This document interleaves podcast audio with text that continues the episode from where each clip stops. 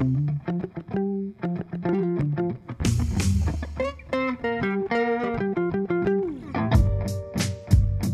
welcome to X Garage again. We are diving into the crazy world of worldviews with the Christian worldview. We didn't even practice that. That was amazing. Nope, and we only had one preposition off. Wow. With and from. From with. Wow. Actually, it was great though. I didn't notice it, but now you just disappoint me. No, that was fine. That was great. Actually, we showed how prepositions can do many things. Okay. I believe in many prepositions. All right, good start. So let's go back to our top 10 of... oh, yes. Yeah. So we're at number 5. And what? How many are we doing? 5? I think 3. Go down to episode 3. Yeah, 5, 4, 3. 5, 4, 3. Cool. So number 5 is Book of Shadows. What's a Book of Shadows, man? Oh, I think we're going to talk about it, right? Yeah, no? We are. We should, I think. Go for it. So Book of Shadows. Well, initially, this is something that... Gerald Gardner created as kind of like a manual for his practice and so forth, and some of experience and all that. But now what this idea is utilized as is every witch, in a sense, this is just kind of like a journal of practice for individual witches. And so it's encouraged for Wiccans and for witches at large, use this as a diary for spells. And for Wiccans in particular, because it's such an experiential religion, they encourage to write things just about life in general, kind of in the practice and in the tradition. So you can write the spells, but you can also write, like, my cat did something funny today, and that made me think of something, or, you know, something along those lines. Personal devotional. Right. About your journey, really.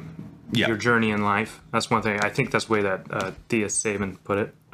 But yeah, that's good. Okay. We'll talk more about that, I'm sure. So the Book of Shadows is really, really important. That's why it's on the list. Not because it's so much humorous, though I'm sure what's written in some of those journals are pretty fun. Threefold Law. The Threefold Law, we're going to talk about right after this, are coming right up, which is basically whatever you do will come back at you threefold.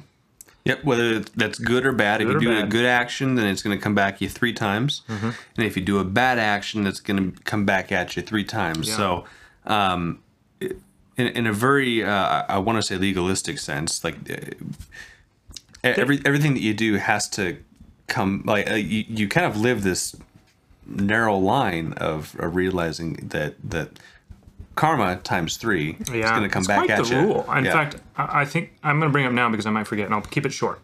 But I'd love to see if, again, keeping your belief in line with your practice, if that's the case, and this law is grounded in divinity, because this is a principle over all things. So this has to be, at some level, grounded somewhere. So we're going to ground it in divinity. That if that's the case, then we should mimic that in our own court systems. If you steal a candy bar, threefold on you. I would not want the Wiccan justice system, and I don't think they would want it either. That's, I think, an inconsistent part of their practice. That's a really good point. Shoot. Yeah. Oh my gosh. Yeah. If being consistent, if you're being consistent, you should take the spiritual legal practices and if that's what justice is. Then you have to apply that at the court level. And they believe it. They believe that this is fundamentally a principle to life. And if that's the case, why is this not something they fight for in judicial systems? Okay, you I mean, how do you even gauge threefold? Oh, I took I stole the neighbor's broom, didn't give it back. What's the threefold punishment on that, Jake? I wonder the thing about the death penalty. Like, you know, especially if you killed someone, how do you get threefold for that? Yeah. You know, like, you know, break each limb and then break each limb, then pull their teeth out and then kill them. To torture, then death. Yeah. Yeah. Okay. Yeah. So again, I am almost certain not a single Wiccan would agree to their own threefold law when it comes to reality, but they like it when it's in the abstract and it's not really applying, except for bringing about a lot of superstitions. They have a lot of superstitions that flow out of that idea. Right. Like, what if what I just did was bad on that person, and it's gonna bring back this judgment on me? And I think that's, again, a part of the. Okay, well, let's go to ethics. Yeah, let's go ethics. Subjective morality. One of the empowering but terrifying things about Wicca is that a Wiccan has to determine what ethics to follow for him or himself. Mm. And that looks like it came from Thea. Yeah. What do you think of that? I do think it's right that it's terrifying. I mean, but this is where a lot of worldviews place you in. Like, I'm not sure where you're able to draw the line and say slavery was wrong because it just is wrong. Mm-hmm. There's no way to objectively claim anything at this point, right? So I'm not sure how you are able to draw moral lines and act indignantly about something. No. It's just like, well, you do you, even if it harms somebody, boo. And you're okay with that, you do you, boo. I know that, like, individually, you know, I'm sure that Wiccans would have a problem with it. Like, yeah, I really don't like that, or I really don't like treating people that way.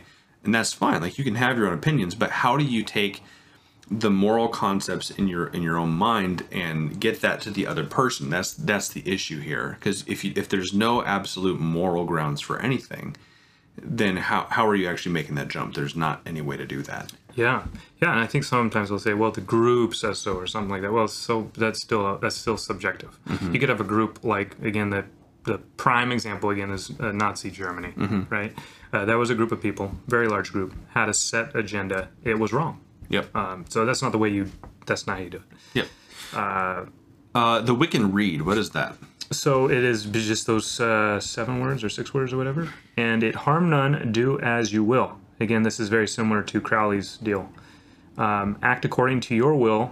Acting according to your will puts one in harmony with deity and those who also act according to their will, and others who act according to their will. Mm-hmm. So basically, as you live your life according to you, as you look inside yourself and find out your desires, live those out, you're going to be in harmony with deity, because again, you are deity. And then those who are also doing the same thing, living according to their own desires, are going to be in line with deity, and your lives are going to be just in one happy unity. And really, this is, it goes to that idea that judges do what's right in your own eyes, which, again, yep. the scripture would call is actually the root cause of much destruction, brokenness, civil awry, as you even see at the time of the judges. Mm-hmm. You see that within cultures. This is, I think, a sad yet guised as though it looks good, you know, do mm-hmm. harm to none, right? Do as you will. I actually, in our notes, I wrote this morning, and just a contrast is, this is really their 2 commandments. Harm none, do what you will. Jesus' 2 commandments were love God, love neighbor. Augustine, a great theologian, he made it very clear that love God... How do you say his name? Augustine. Augustine. We talked about this. No, the librarian said Augustine. No, but I'm saying it's Augustine. Oh yeah, Augustine. Augustine. Is that the? That's either German or that's Schwarzenegger. I don't know. Either way, it's. I'd like to read some Augustine. So you confused me there, because I was in a deep thought and now I lost it, Jake. The snake. The snake. Two commandments. We were talking about the 2 commandments of Christ, 2 commandments of Wiccan, and then you talked about it, Augustine. Yes. That. Oh yeah. So Augustine, he said, love God and do what you will. Mm-hmm. This was way before a lot of these ideas. So a lot of these ideas, actually, I would argue, came from the biblical teachings, even back in Old Covenant Israel, to love God and love your neighbor. And they've just been distorted to putting yourself as the centerpiece. Do it whatever you want, as long as you don't harm other people. And so this is really, according to Scripture, the very teaching of the Antichrist, the very teaching of the fallen flesh, and Jesus' teaching actually would ground immorality. Because if you're called to love God first, or love God, you will then love your brother, your neighbor, your family, yeah. your sister, your brother properly. And I think this is something so close. Yeah. They're so close, but so far away. Yep. Polar opposites, actually. Yeah. I think this is something that people have a hard time understanding about Christian ethics, is that when we're talking about the self, like the love of self, is something that we are warned about. And so, mm-hmm. At the end of days, there will be lovers of self. Like, that is kind of a... Well, yeah, and I think it is, and then also they get confused because they say, well, the Bible says, love your neighbor as yourself. Well, you can't have a proper love for self unless you're unless you have been grown in the knowledge of God to where you actually understand who you are as a human being to begin with. So really, love has to start with God. We have to understand ourselves as creatures, and if we don't, if we see ourselves as ultimately divine, we're not going to have a proper understanding of love in the first place to be able to bequeath that onto others. And that's another thing is the philosophic conversation: what is love? How do you define love? Baby, don't hurt me. Yeah. Baby, don't hurt me. No mo. But what if my will says that the best thing to do for you is to hurt you? Right. Because that is actually something you need and you just don't understand. Yeah. Like at some level, there's no fixed objective moral grounding for even the idea of love. This is a terrible example, but my brain goes to Rapunzel, right? Is that the breadcrumb story? No. No. Oh, sorry. I don't read much fiction. That's the one in the tower. Okay. So yeah. With the long hair? Yeah, with the long hair. So the mother, who I think is maybe a witch or something like that, keeps her up in the towers, kind of under the guise of, this is for your own good, I'm doing this to protect you. In her mind, keeping Rapunzel up in the tower is a good thing. Like that to her is... most loving moral thing you can do. Most loving thing is you can trap your child up in a tower, never to see the world. That is love. Yep. How do you argue against that in a Wiccan worldview? Because I think they would rather not be trapped up in a tower or advise that someone else would do that to their children. But if one was living according to their will, that's one with the universe and the divine, and their will told them to do that. Who are you to argue with their will? Are you not in sync with the universe?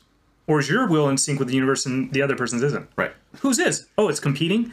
The very system itself creates division. Right. And destruction. Cool.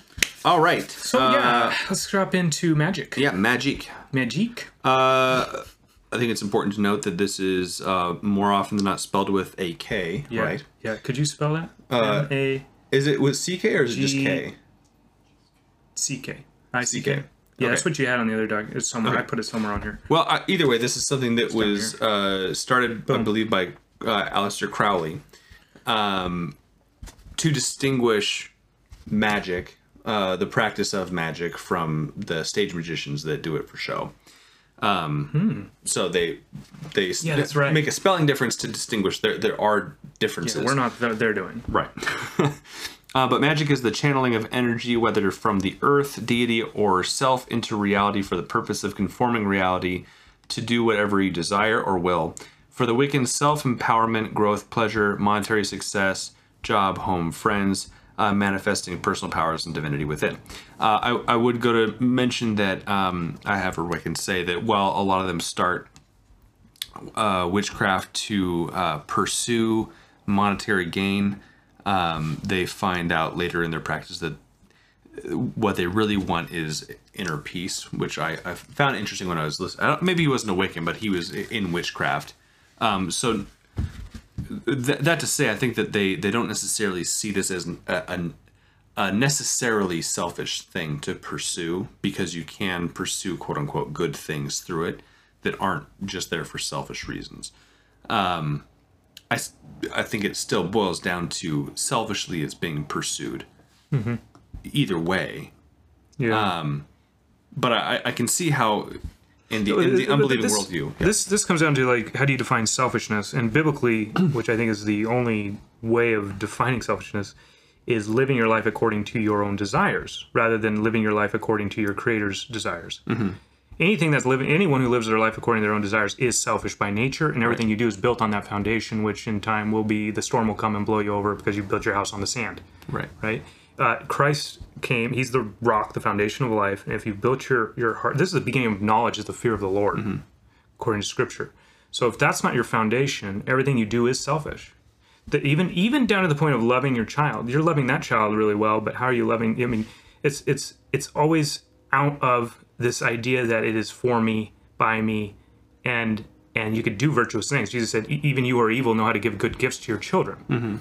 Again, that's the idea. So that's how we would define selfishness, is it's living your life according to your own desires, which by statement is their very anthem, not to be confused with their sword.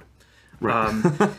It is their marching flag, is by definition what Scripture calls selfish ambition, and we'll see that James calls that demonic. Yep. James chapter 3. Yep. So Crowley's definition of magic, the science and art of causing change to occur in conformance with the will. Mm. I find that an amazing statement. It really is. In a sense, pursuing God-likeness, which obviously that's kind of their thought behind it, but to become like God in that you have a creative power upon nature. Mm-hmm. Yeah. Isn't that something? Yeah. It's the flip of scripture at all ends here. Mm-hmm. When you get down to their actual practices and their ethics, mm-hmm. it's everything flip of scripture. And like, this is one of those ones where instead of God being the creator who conducted and created life beautifully according to his will, which is greater mm-hmm. than ours, it's us trying to we're divine and we're creating things according to our will. We are literally, it's playing out scripture as if we are, the scripture of the Wicca or the witch or anyone in these types of traditions is the antithesis of the Bible. Yeah, and even the focus on nature itself is antithetical to the Christian tradition. Right. And that, like, it, actually pointing out in Romans especially mm-hmm.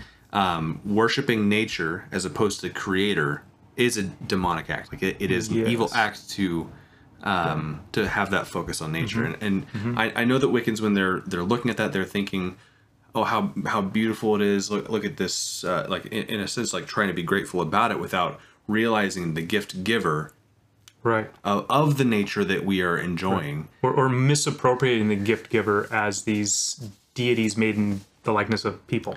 Right. These deities that have sexual relations, these deities that... And in fact, if you pull up the Greek gods, you got deities that fight, that war, that...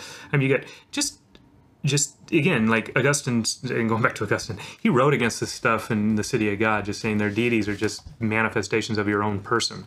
And so instead of looking at creation and saying it's beautiful because it exemplifies attributes of the most absolute perfect God, mm-hmm. that's the term I was looking for earlier, was absolute. He's absolute. He doesn't change because he's perfect. Mm-hmm. He's the only being that can act perfectly at all times, because by nature there's no shadow due to change, as James would say. He's perfect in righteousness, perfect in justice, perfect in mm-hmm. anyway. So I think you're right. They look at nature and they see these beautiful things, and then they say there's divine. I think they would still say it's divine.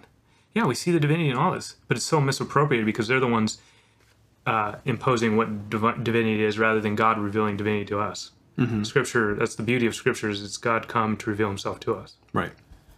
Now, and kind of going back to ethics for a second, when you're talking about the absolute nature of God in relation to the changing nature of the divine entities in Wiccanism, again, like we're always depending on some kind of absolute to approach reality, right? So you're having to depend on absolutes, and whether it's morality, logic, nature, science, and so forth. We're always appealing and holding on to absolutes. And it's funny that the divine natures of whether it's nature itself or the gods is always kind of in a flux, right? Mm-hmm. Yeah, it's another good point, mm-hmm. is that their gods are subjective. Yeah. And so thus everything essentially is subjective. Yep. Let's just jump down to, well, we had another one here. Wiccans also believe, believe they can bend and use energy to bring about change, which is what magic is all about. So that's magic, is bending energy to whatever goal you want. Mm-hmm. And you do that through these rituals we're going to get into right now. Mm-hmm. Sabbat and rituals. Sabbat. So what's funny is Gardner with the word Sabbath. Yeah, he's again going back to his spin on like where these terms come from. He totally argues that it's not from. Or when he talks about Jewish history, when it comes to this term, he relates it back to some pagan, like, just not to use the word pagan in the sense of neo-paganism, but mm-hmm. just in the sense of going back to non-Israel kind of a. He takes a Jewish subgroup that is more into, it seems like witchcraft practices or something, and he's trying to find the etymological basis for this term, but it's very clear that Sabbath was just the name that the Lord revealed of rest, and that throughout Scripture is used in this way, but he tries to ground it in possibly from Jewish history, but not, he doesn't ground it in the how it's been revealed in Scripture. He goes outside to some other group, and he's tethering this idea more to practices that align with witchcraft. Mm-hmm. And it's just fascinating in how he's reinterpreting history, but clearly this is there from Genesis. God revealed mm-hmm. this idea of rest from Genesis, from the beginning of creation. Right. Anyway, that's a side note. And then ritual. So, Matt, what do they think of the word Sabbath? So what does that mean to them? Does it mean rest, or does it have something? No. Yeah, it's just another term for they celebrate certain Sabbaths, where so it's a sacred day for them too. The Wiccan. So maybe holidays. That's the parallel. Yeah. Yeah, it's a sacred day where they have their holidays. Yeah, they're mm-hmm. celebrating. Particularly, this term's used with relationship to the changes of the seasons. And they celebrate each one. I don't remember how many there are. Mm-hmm. So purpose of ritual in general, to conduct and channel energy, and the purpose of Sabbath is to honor the turning of the seasons. 8 points, 8 spokes. Sabbath not only celebrates the Earth's rotation, but connects with the gods and reenacts the happenings of nature. Spring, birth would be a high time for sex and sex reenactments. Again, with the chalice and the knife. It's the sacred knife that reenacting these motions of sexual intercourse. So that's the type of things that might go on in a ritual for the Sabbath. Ritual is done for any purpose and any time, individual or corporate goals. Methods. Mm-hmm. Methods for ritual and Sabbath practices. This is where it gets fascinating. Visualization techniques, grounding, and shielding. Did you read much on those three? I didn't, but go ahead. This is where I saw the tie to another group, which we'll talk about, but is a big part of how they channel the energy is by doing visualization. So whatever your goal is, say my goal is to go and be a famous basketball player, or I want to be the president of the United States. You visualize that, and then you do what's called grounding, which is where you can make a circle. I don't think you necessarily have to, but a circle is good because it helps keep distractions out. It's like, and then you create a bubble over you, an energy force. So anyway, you ground. When you ground, you're connecting yourself with the earth, and you're pulling energy out of the earth into your body. That energy you use to, again, make your bubble. You visualize your bubble. Actually, I'm not sure if the grounding makes the bubble or if it's just your own energy makes the bubble. Either way, energy makes this bubble around you. So now you can concentrate and focus on your goal without distraction and channel energy toward that goal. And this energy, mostly in grounding, comes from the earth. And then, the shield is that idea of putting this bubble or any type of thing that you can envision protecting you from bad energy or distractions that might get you out of your trance, mm-hmm. your visualization. Because during that time, it's really important that you really visualize your goal so you can impart energy toward that and then bring it into reality. It's funny. I hear a lot about visualization as a good habit for developing habits. So as a musician, and whether you're talking to people that do play basketball or whatever. You'll hear them talk about utilizing visualization as just a good practice. Mm-hmm. So it's interesting. It's kind of funny that actually using pragmatic things right internally with a system that may or may not. Well, I can see actually this is practical. It's the way that God created us to be humans as we fulfill our goals. We're created to work. We're created to till. We're created to do things. We're not static beings. We have goals, and goals are good. Depending on what the goal is, of course, but assuming a good goal, you should focus on that. And the way to achieve that is by focus and not being distracted and putting yourself forth. But again, what's interesting is with these times of, so the visualization process isn't mm-hmm. bad, right? But then they get into the trance work where mm-hmm. you actually are doing your visualization in a state of trance where your mind is kind of almost shut off to where you're not quite asleep, but you almost are. You're just really relaxed. And you meditate, and in this time you can call up gods to give you insight or empower get more energy toward your goal. Let's go into, we kind of already wore out the circle, didn't we? Oh, we did. We've talked about the circle. Naked practices. common in ritual. We talked about that, you know, being naked, you can get energy better and convey energy better. Spells, you handled that pretty good, right? Maybe I could read this really quick. This is something I believe was from the Gardner book. I'm going to read this really quickly, but this is just an example of a ritual or a spell. The high priestess is regarded as the... Oh, wait, maybe this isn't it. You know what? Oh, no, this is part of it. Well, I'm going to start reading. Maybe this list will happen to be... That'd be fun. The high priest is regarded as the incarnation of the goddess. The cakes and wine ceremony will follow in this ritual. Then a cauldron or something to represent one is placed in the middle of the circle. The spirit is put in and ignited. Various leaves, etc., are cast in. Then the high priest stands by it in the pentacle or pentagram, right side up, in the goddess position. The high priest stands in the opposite side. There's normally a priestess and a high priest in each of these groups. Stands on the opposite side of the cauldron, leading the chant. The others stand around the circle with torches. They're lighting a burning cauldron, and they dance around it in the sunwise direction, i.e. clockwise.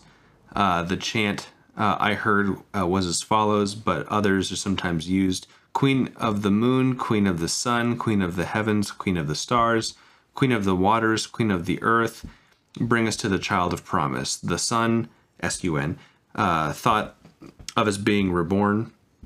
It is the great mother who giveth birth to him. It is the Lord of life who is born again.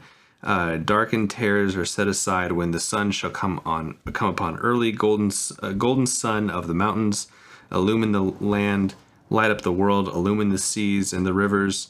Sorrows be laid, joy to the world, blessed be the great goddess, without beginning, without end, everlasting eternity. I-O, Evo, He, blessed be. They danced around furiously, crying, I-O, Evo, He, blessed be. Lo, Evo, He, blessed be. Or maybe it's Lo, I'm not sure. Lo, that's the negation in Hebrew. So maybe they just negated the whole song, the whole thing.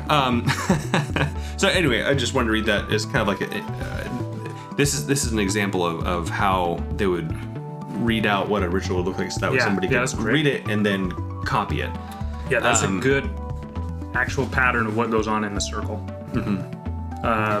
And again, you can do it as a community, you can do it as an individual. As an individual, you can do a ritual at any time. Where are we at? We're about 28 minutes. Well, let's just call it, and then we'll do our final episode on some of the tools they use, and maybe and then just go into some or one and two of the crazy and or superstitious practices. Yeah, sounds good. Okay, cool. Well, thank you for tuning into X Garage. We'll see you guys around.